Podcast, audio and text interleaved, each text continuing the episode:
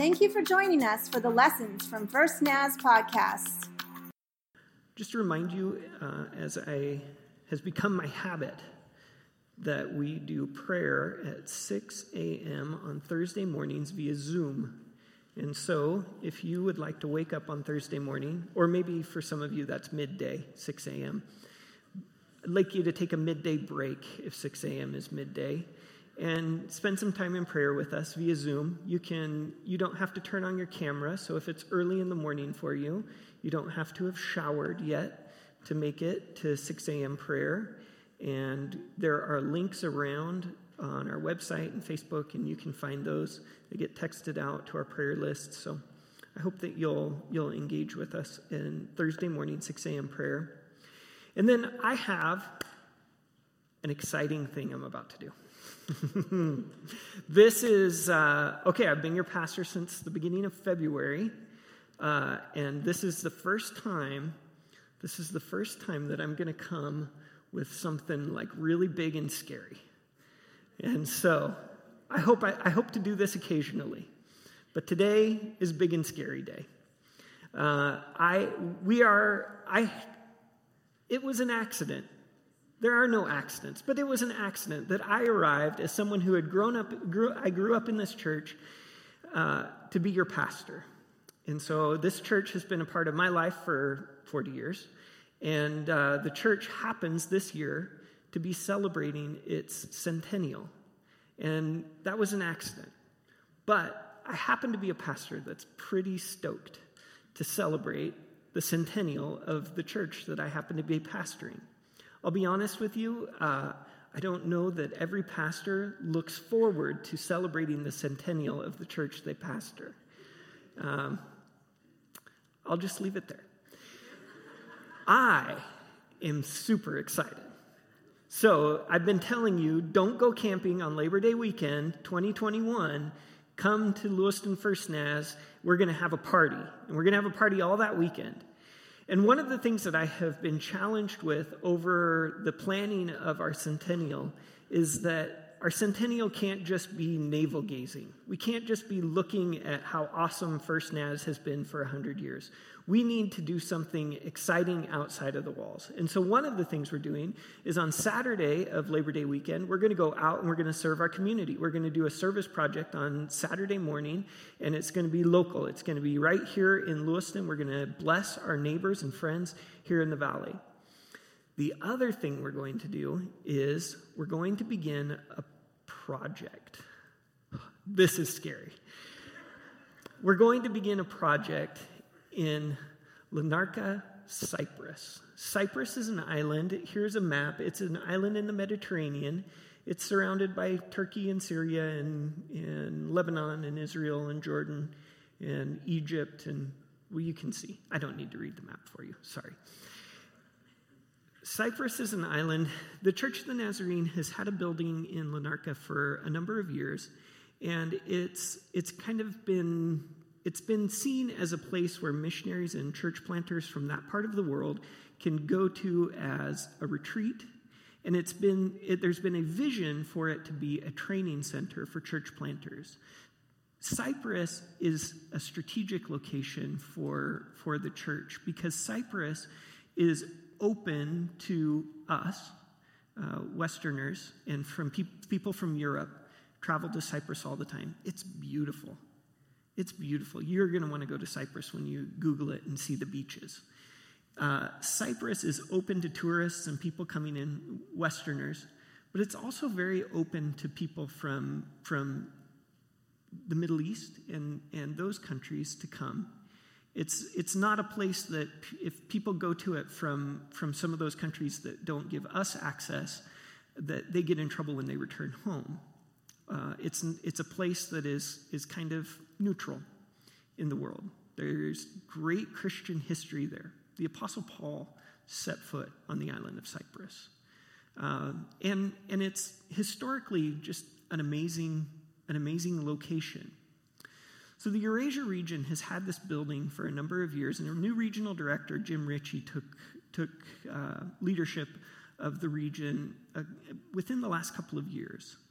And one of his visions is to use that building in Cyprus. There's a picture of it right there. It's two stories. You can kind of only see the, the top story here is at street level, and then it goes down. Uh, he has had a vision to use that as a training center for church planters and for uh, a place, a, a retreat center for people coming out of parts of the world that won't give entrance to you and me uh, to, to receive church planning tools, training, and to rest and recuperate from the stressful ministry that they, they experience, and then to go back and continue to, to spread the good news. And so I went looking for a project for our centennial. And I thought maybe we'd plant a church on our local district. I thought maybe we'd do, I don't know, I didn't know exactly what we'd do.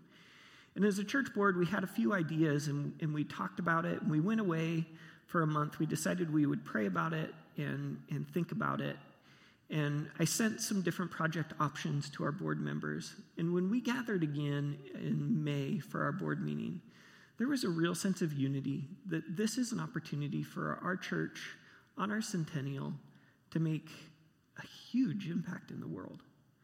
Uh, to potentially potentially change. I mean, this is not really a Cyprus focused project. The project is in Cyprus, but the project is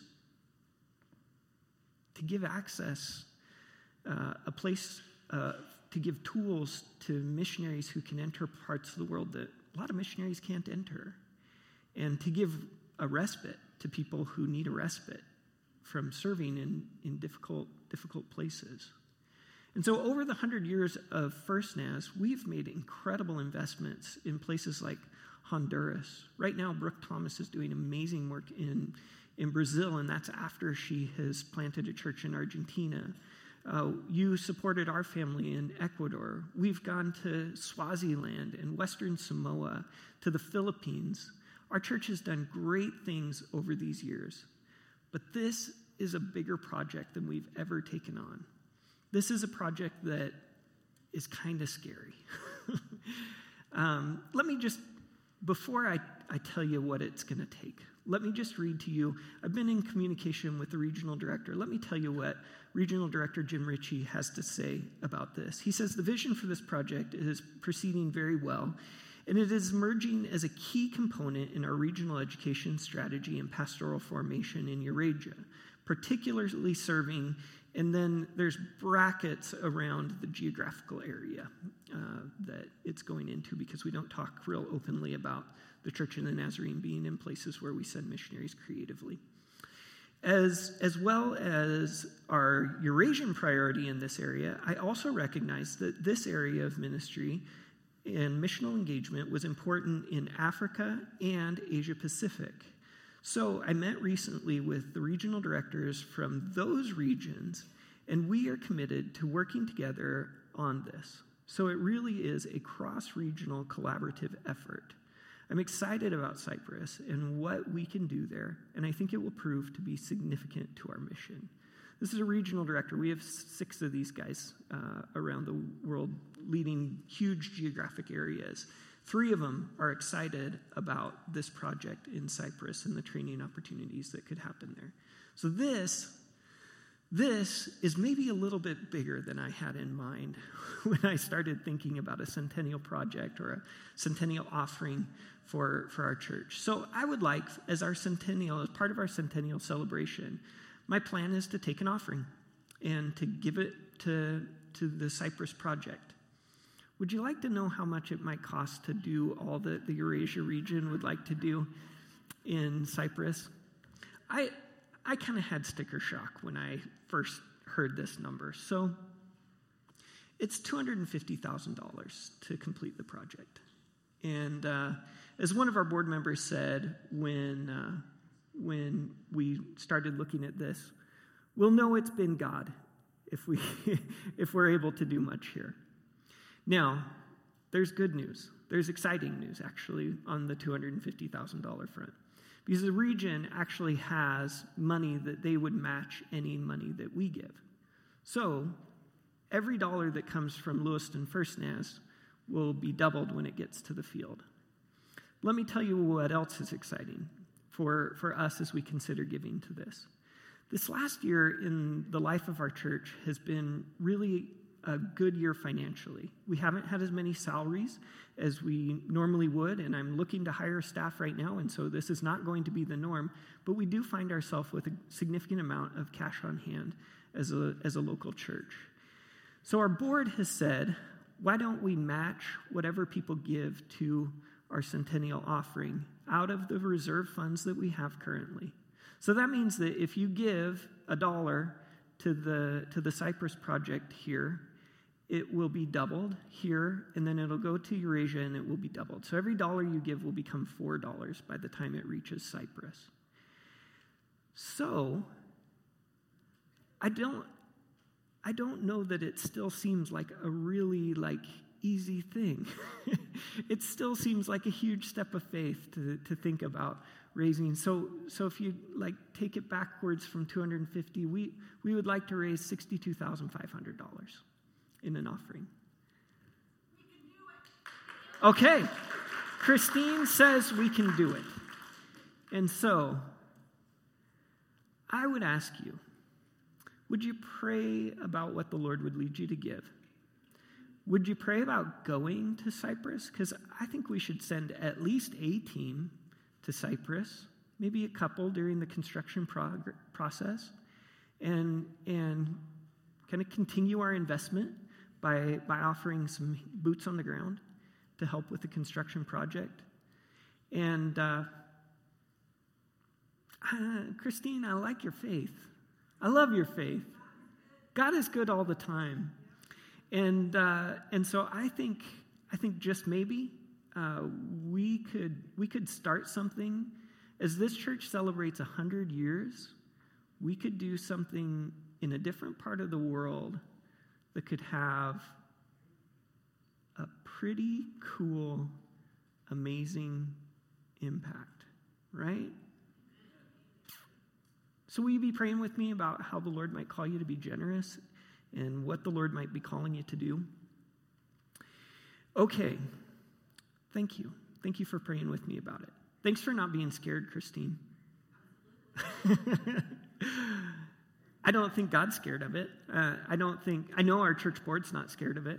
I'm a little nervous. I'm a little nervous. Uh, and so let's go. Let's see what the Lord can do.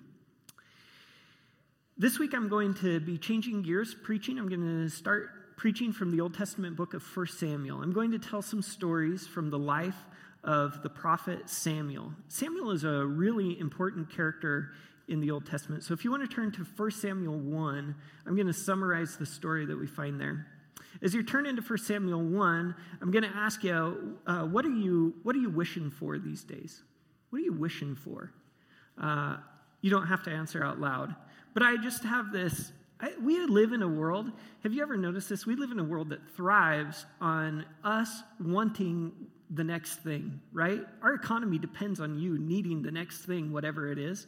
Whether, whether it's uh, at work, if you need like a new piece of equipment, or you need that new promotion, or that new raise, or whatever it is, like our hearts are just sort of designed to always be looking for that next. We want, we want to reach that next milestone in our career. We want to, we want to hit that number, or we want to, we want that position. It's not even a, a promotion, it's just lateral movement. But boy, my life might be complete if I had that one, right? Or at home, we do this. We do this like with the stuff around us. Oh man, that refrigerator. Now, that refrigerator is really nice, right? Or that cell phone my, yeah, my cell phone, it's nice, but it does crash every time I try to open that one app. And, I, and, and we start to think like this, right? We start to think that new cell phone, if I have that, then everything will be great. My life will be complete if I just have it. If I just, that new tablet, it's so nice. It's so much faster than the, what I have now. It won't crash. It will do everything that I want it to. YouTube videos will look better on that, that screen than they look on the screen that I'm looking at them now. We do it, we do it with our family and with our home, like, oh, this house, oh, we, we always wanted to be in this house, but we didn't know that we would need one more bedroom. And so, oh, we could add onto a bedroom over in the backyard, or we could find a new house, and a new house would bring us so much joy and contentment, and life would be perfect, and we'd be happy forever if we only had a different house. Or, oh man, I couldn't wait until my kids were playing softball. Oh my goodness, when will softball ever end? Our lives will be complete when softball is finally over. Can we just get to the end of this season? It's never going to end. Oh, when will it end? Then my life will be complete. Do you ever think that way? I'm probably the only one who ever thinks that way.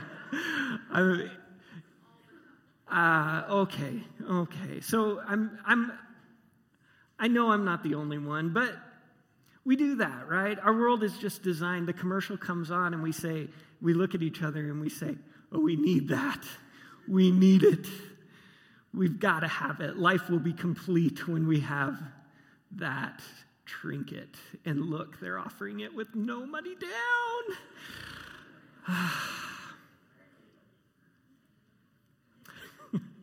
I could go on. but I won't. Our, our life is, is just like that, though. Our, our hearts are just like that. We, we look at the next thing, we think about the next thing, and we think, that's what's going to be. Ah, once I have that, then I'll be complete then everything will come together. Then everything will be perfect. And, and then we get it, and then what is it? Like, it depends on what it is, right? It depends on what it is. If it's a new house, maybe it's a week. If it's a cell phone, we walk out of the store and we're already like, oh, that wasn't that wasn't as awesome as I was hoping it was going to be, right? So today we're, we're looking at a story of a lady who knew what she needed for her life to be complete. We're looking at the, the life of Hannah. And, uh, and so to get to Hannah, we have to, I got to give you a little bit of the history surrounding the beginning of uh, 1 Samuel. And so 1 Samuel, it, it begins in this period of judges. And one of the reasons that Samuel is so important and why I think Samuel's worth spending a few sermons on is because Samuel is a transitional character in the history of Israel. The people of Israel, they go from, from this period after the Exodus, after they had left Egypt, left being slaves in Egypt, they, they moved into the promised land, but they, they never really they never really fully moved in to the promised land. And so they lived there, but they had neighbors. And they didn't like having neighbors, and they didn't do well with neighbors. They weren't good neighbors, and if you can imagine, the people who were living there, uh, they weren't good neighbors to these invaders, the Israelites who just showed up and said, God's promised us this land.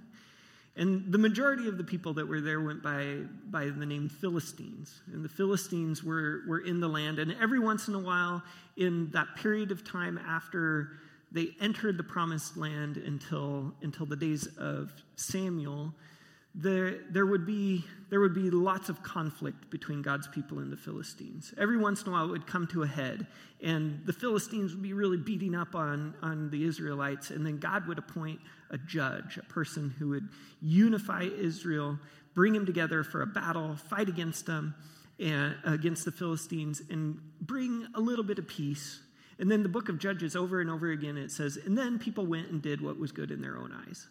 And what was good in their own eyes was not being good neighbors to the Philistines, but it was also this, this cycle of worshiping the Philistines' gods.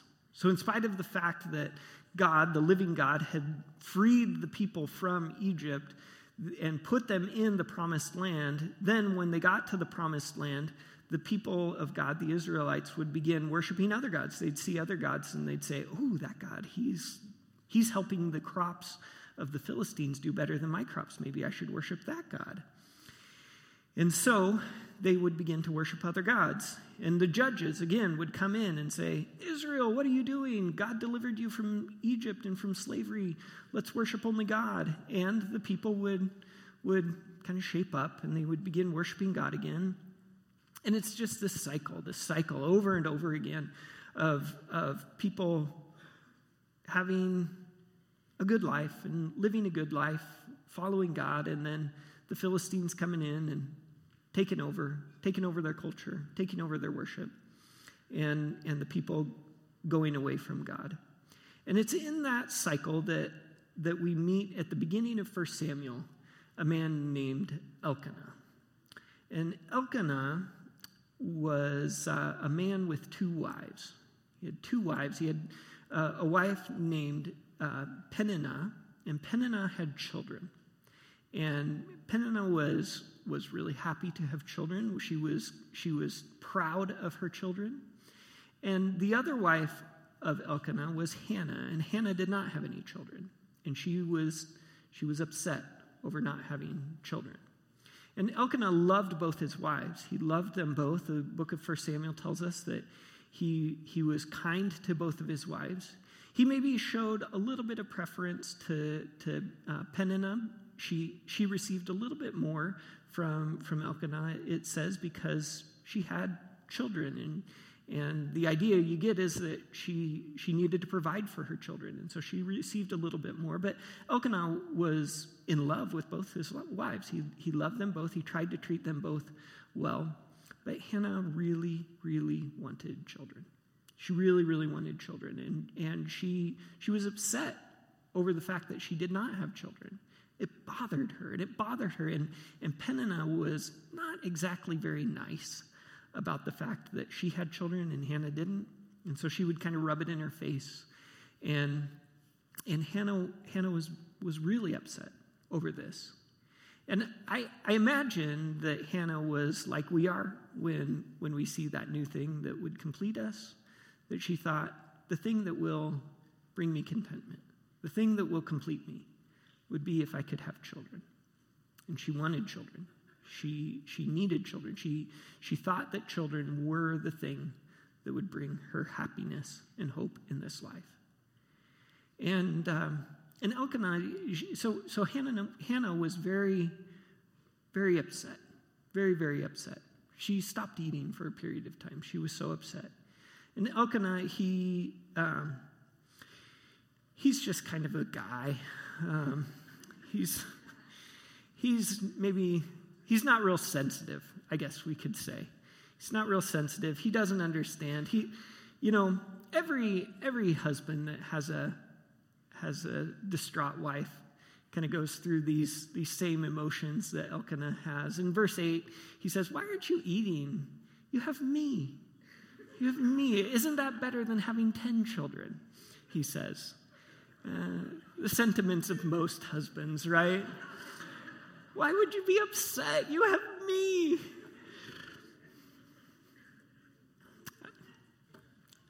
I better move on. in verse 9 then in chapter 1 of, of 1 samuel we, we get to the, to the nitty-gritty kind of the, the actual details of the story and hannah, hannah begins to, to pray and in, in um, she she's particularly upset after one of these, these meals, these sacrificial meals, where, where Peninnah has received more than she has. And she's reminded once again that she doesn't have that thing that she is sure will bring her hope and happiness and contentment in this world. And so, uh, in verse 11, she prays, and, and we read this prayer O Lord of heaven's armies, if you will look upon my sorrow and answer my prayer and give me a son, then I will give him back to you. He will be yours for his entire lifetime. And as a sign that he has been dedicated to the Lord, his hair will never be cut. And so it says that she's, she's at the tabernacle, the, the place where God has instructed his people to worship him. It's a tent, it can move around, but in, during this period of time, they kept it at a place called Shiloh. And so he's, she's at the tabernacle at Shiloh. And she's praying this. She's gone to the tabernacle to kind of just get into God's presence, to be alone, to be away from the stress of being around her husband and his other wife. And he goes away, and, and the priest, the priest at the time, shows up at the tabernacle too. His name is Eli. And Eli's kind of a good guy. He, he comes in and he says, he, he sees that she is praying there. Actually, what he sees is that she is moving her lips, uh, but no sound is coming out. And he thinks uh, he thinks that she's been drinking, um, which this is two weeks out of three where God's people are being faithful to God in the stories that I'm preaching, and they're confused for having been drinking. I don't know. I don't know. Uh, like two out of three weeks, it's just happened. Alyssa, we were talking about this passage. She read it in this morning. She was like, "How often does that happen in the Bible?" I think these are the two instances. These are the two instances. So, if you can think of another, please let me know, because I'd be. I'll preach there next week.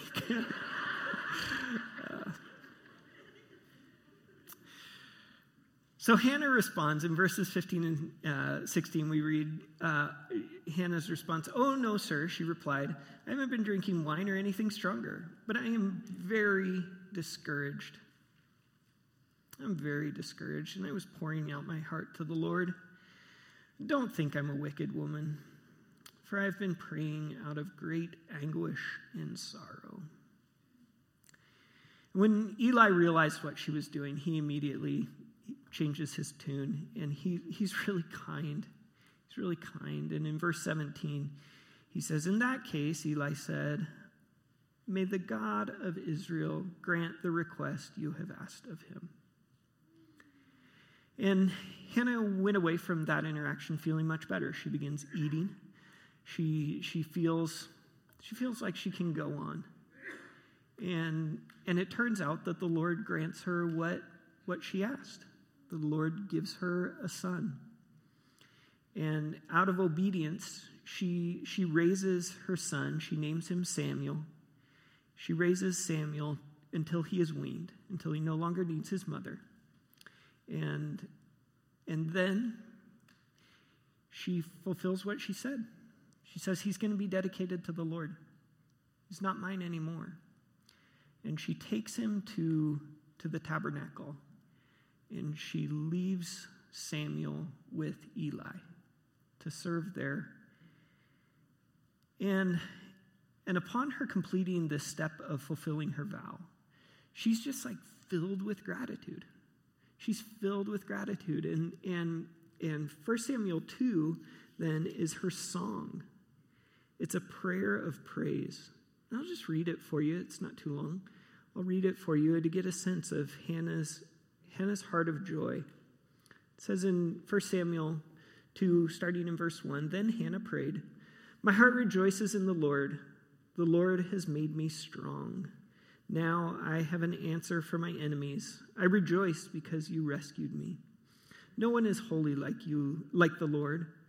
There is no one besides you. There is no rock like our God. Stop acting so proud and haughty. Don't speak with such arrogance. For the Lord is a God who knows what you have done. He will judge your actions. The bow of the mighty is now broken, and those who stumbled are now strong. Those who were well fed are now starving, and those who were starving are now full. The childless woman now has seven children, and the woman with many children wastes away. The Lord gives both death and life. He brings some down to the grave, but others, he raises others up.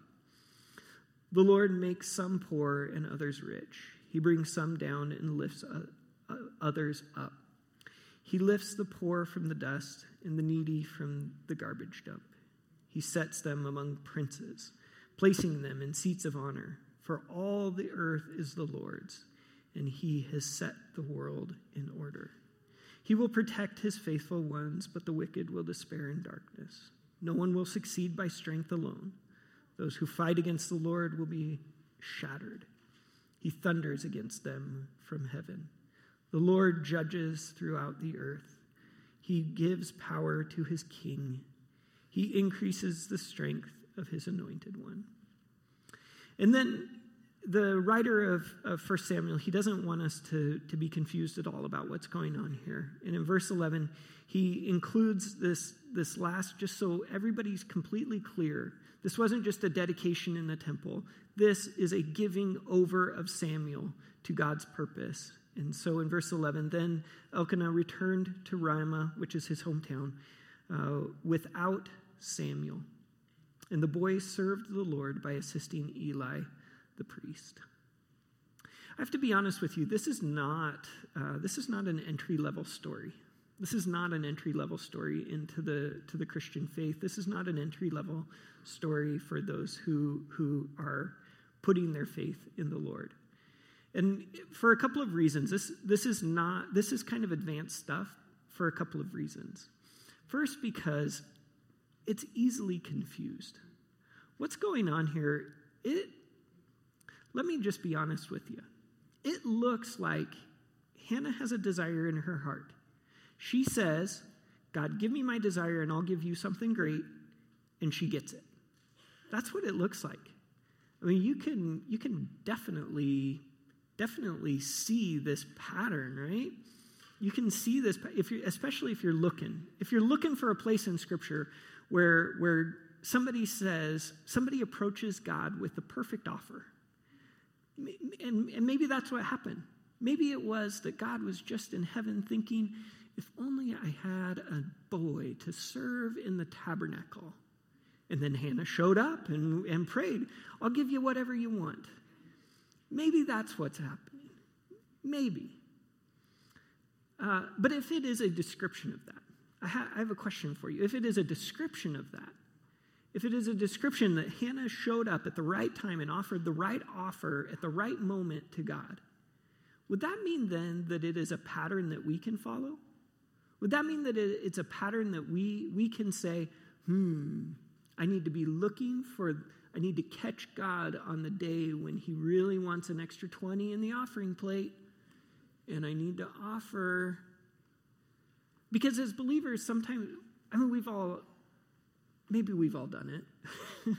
maybe we've all done it where we've said, God, this one thing, this one thing, God, this one thing, it's, it's the one.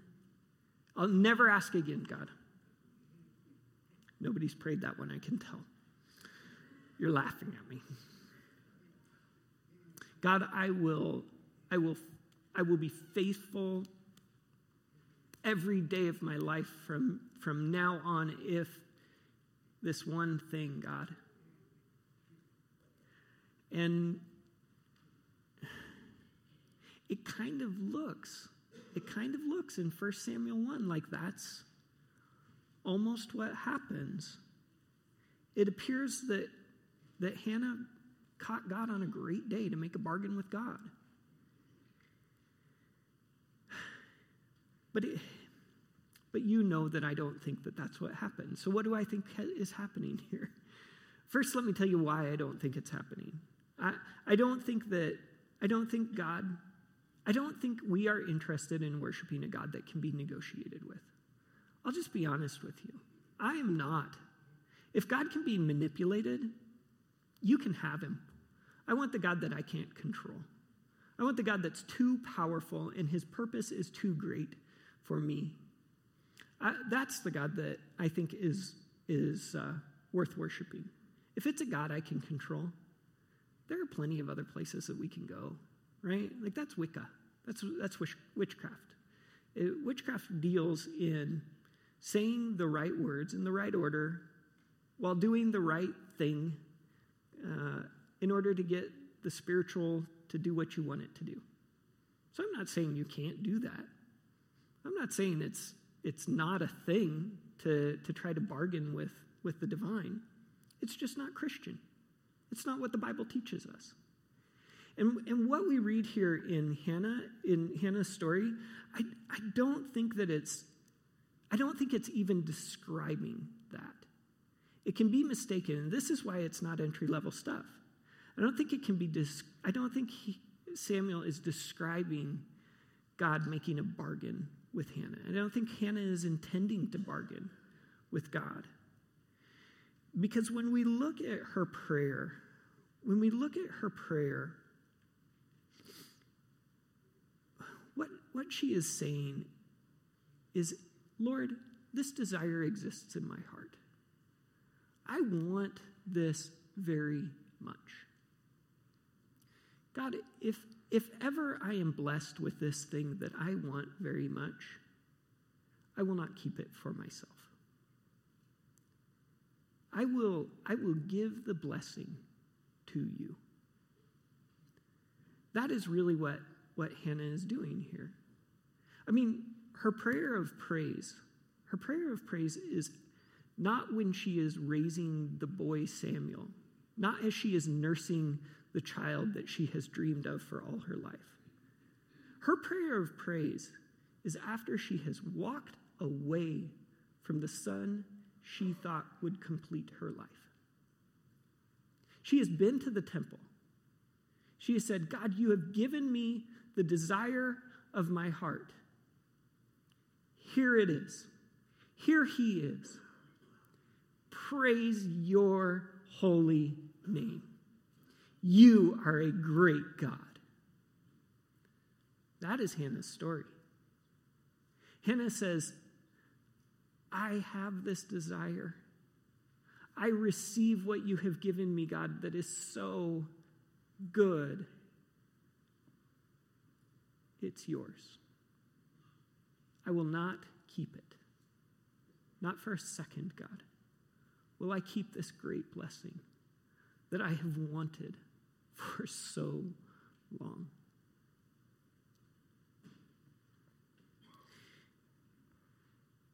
So while we can look for ways to negotiate with God, uh, I've said it's not, it's not Christian prayer.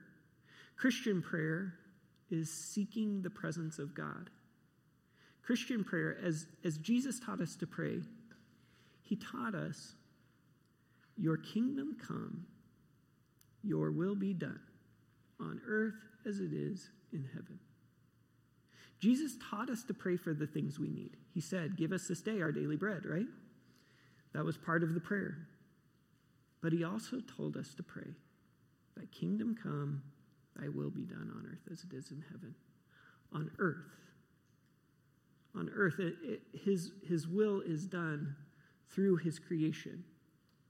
Paul talks about it, and it sounds like maybe it's the grass and the mountains, but I think it's also God's human creation. That when we pray, Thy will be done on earth as it is in heaven, we pray, God, may, may my heart seek your will. Seek your will in me, in this creation of yours, Lord. Your will be done, not my own. And so Hannah's prayer Hannah's story, it's not entry level, first of all, because of, of confusion, right? Because we could get confused and we could start bargaining with God and think we, we might get something. But the second reason that we it's not entry level is this exact this prayer, my, not my will but yours. Your will be done. This is this is not Christianity 101. Uh, this is this is about giving up. This is about giving up our own desires. It's about giving up on the things that we think will complete us and make us whole. In um, Hannah didn't didn't give up money. She didn't even give up her desire. But she gave up on thinking that the benefits were her own. She, she thought the benefits belong to God. The good thing that comes from my desire it should go to God. Her, her prayer is, is a prayer of submission and surrender. If ever it comes to me, God, I'm going to give it to you. And so I think calling Hannah's prayer a prayer of submission is a much more accurate description of her story than to say that it's a bargain. To say that she is in this moment submitting Giving up is, I, I think that's really what's happening. When she goes into the presence of the, into the temple, into the tabernacle there, I think she's ready to just give up. She's ready to just, to just surrender. And she does. And, and she, she, at, at this point, she is open to God's will be it, be it a child or not. She is, she is ready to, to continue on with her life. She gets up from, from her time in the temple and she's able to eat. She's ready. She goes back to Rama with, with Elkanah, we're told. She goes about her life. And it's in that moment that the Lord blesses her. I think when, when we give up, when we, when we give up to, the, to God's will, we say, not, not my will anymore, it's, this is not only descriptive of Hannah, but I think it becomes a pattern for us. Right? If we, if we give up to God's will, we are certain to get God's will. if we let God's will become our will, we are, we are certain that God's will will be accomplished. But it, it means that we don't have complete control. It means that we have to say, Your will be done, and, and we just wait and see what is God's will. What will God do? Sometimes God gives us a little, little, little sight of it ahead of time. But a lot of times, we wait. We wait and see. What is your will, Lord? Well, I, I've had this illustrated to me a number of ways in, in my own life. I remember there was a time when I was complaining a lot. Um, I, used, I used to complain a lot. Now I just, uh, just tell the truth. I don't know. I, I, I still complain a lot, I'm sure. There, was one, there was a time in my life when I, I was pastor uh, for, for eight and a half years before we went to the mission field. And I had a, I had a rough, rough beginning to pastoral ministry. It turned out I was not God's gift to everything uh, that I thought I was. I, I, had some growing up I had to do. I people didn't take my wise advice always. Uh, it was weird. Uh, I and so so I I complained. I, I picked and, and chose, you know, I, I was wise about my complaining. Uh, I had a I had a pastor friend I was complaining to one time, and I was just, you know, I was complaining. I was complaining that all of all of those complaints you can imagine. Why don't why don't I go somewhere else? Why don't I do something else? Why why am I doing this? What how come nobody listens to my wise words? How, how come people don't do exactly what I think they ought to do? And on and on and on. And uh, my wise, my wise pastor friend, he said, I, I've seen that people often finally get what they want once they've given up wanting it. once, once you're content where you are, once you, once you just find a way to be at peace where you are in the Lord, is when the Lord does great things. And, and over and over, I've seen it. I've seen it in other people's lives. I've seen it in my own. When we, when we say, okay, Lord, okay, Lord, not my will, but yours. There's a lot of nodding heads. There's a lot of amens coming right now. And so, so it strikes me as odd that we all identify so well with needing that next thing, with, the, with the discontent that comes from thinking it's the next phone that's really going to make my life all better. It's the next promotion. Because in reality, Hannah's prayer is Lord, not my will, but yours. And if it had meant not having a child, well, we wouldn't know her story.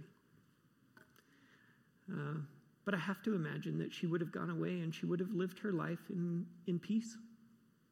She would have been content. But since it, it meant a child, it, it meant that God could do great things. And so it really means it means confronting uh, for, for us to grow up, for us to, to experience. This is, this is not an entry level Christian story. This is second level Christian stuff. This is, this is growing up Christian stuff. And for us to grow up, we really we must confront those desires that we mistake for ultimate desires. For the desires that it's that desire, it's if I fulfill that desire, then I'll have everything that I need. Then I will be content. Grown up Christianity confronts those desires. It confronts the lies we tell to ourselves about those desires. Grown up Christianity looks at the things we want and it says, God's will be done. May God's will be done, not my own. And, and so we see it in Hannah. We see it in Hannah. She walks away from the tabernacle praising God. No son of her own to raise, praising God because God's will has been done. And God's will will go on and it will shape the history of his people. That's the amazing thing about Hannah's story is because she was faithful, because she received from God what she asked and she gave it right back to God. The history of a nation is shaped. King David, the king that is the model that, that every king from then on was anointed because of, of Hannah's faithfulness. The people of Israel survived and were able to bless the world through, through this family because of Hannah's faithfulness. Who knows what God might do with your faithfulness? To say, Not my will, not my will, but yours be done. The ultimate example, of course, is Jesus. That's the, the answer, right? If, if the question is asked, what's the best example? The best example is always Jesus, right? But as I've said earlier this morning, it's, it's on the very night before he goes to the cross that Jesus prayed, I don't want this suffering, Lord. If there's any way that this cup of suffering could pass from me, let it pass from me.